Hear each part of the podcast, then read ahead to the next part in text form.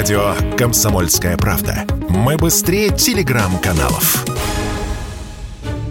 Вряд ли многие среди путешествующих за рубеж россиян знали, что визовый режим у нас с Евросоюзом упрощенный. Большинство лишь кропотливо и скрупулезно собирали в папочку документы для подачи на Шенген, выписки, брони, анкеты и прочее. А между тем режим был действительно упрощенным и будет в силе еще несколько дней, до 12 сентября. После этой даты все упрощения Евросоюз снимает. Что же изменится? Вырастет визовый сбор с 35 до 80 евро. Список требуемых документов станет больше. Максимальный срок изготовления визы вырастет с 10 до 45 дней, а срок выдачи виз – это немного другое, может и до полугода увеличится. Станет сложнее получить многократные визы. Мы попросили прокомментировать обновленные правила профессора Высшей школы экономики Екатерину Энтину. Вот что она заявила радио «Комсомольская правда» незначительно можно отнести повышение этого визового сбора с 35 до 80 евро, а к значительным то, что фактически выдача шенгенских виз, она будет производиться на индивидуальной основе. Это практически означает, что выдача этой визы может затягиваться на неопределенный срок, формально по визовым кодексам до 6 месяцев, и ее выдача будет обусловлена зачастую субъективными обстоятельствами. Уже сейчас консульства получили рекомендацию проверять заявителей на шенгенскую визу на предмет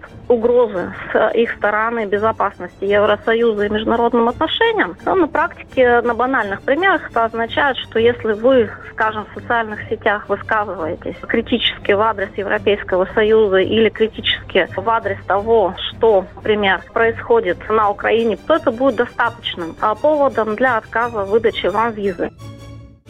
Интересно, что помимо общих законов, норм и правил Евросоюза существуют еще и отдельные для каждой страны. Так ограничили въезд для россиян Эстония и Финляндия. При этом есть европейские страны, где на уровне официальной государственной риторики антироссийских заявлений не звучало. К чему может привести такое расхождение во мнениях внутри Евросоюза, радио «Комсомольская правда» сказала Екатерина Энтина.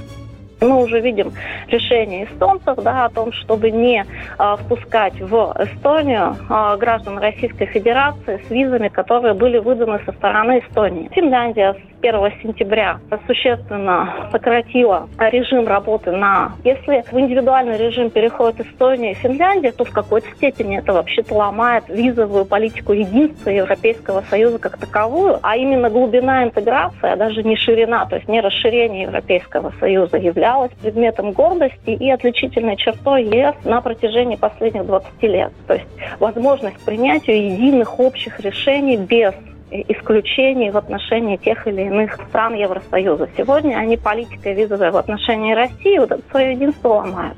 Добавлю, некоторым из россиян усложнять дорогу в Европу не планируется. Для журналистов, диссидентов, правозащитников, студентов и людей, которые путешествуют по семейным причинам, Евросоюз всегда будет открыт, сказала на пресс-конференции еврокомиссар по внутренним делам Илва Йоханссон. Но 80 евро с человека уплатить, видимо, в любом случае придется. Юрий Кораблев, Радио «Комсомольская правда».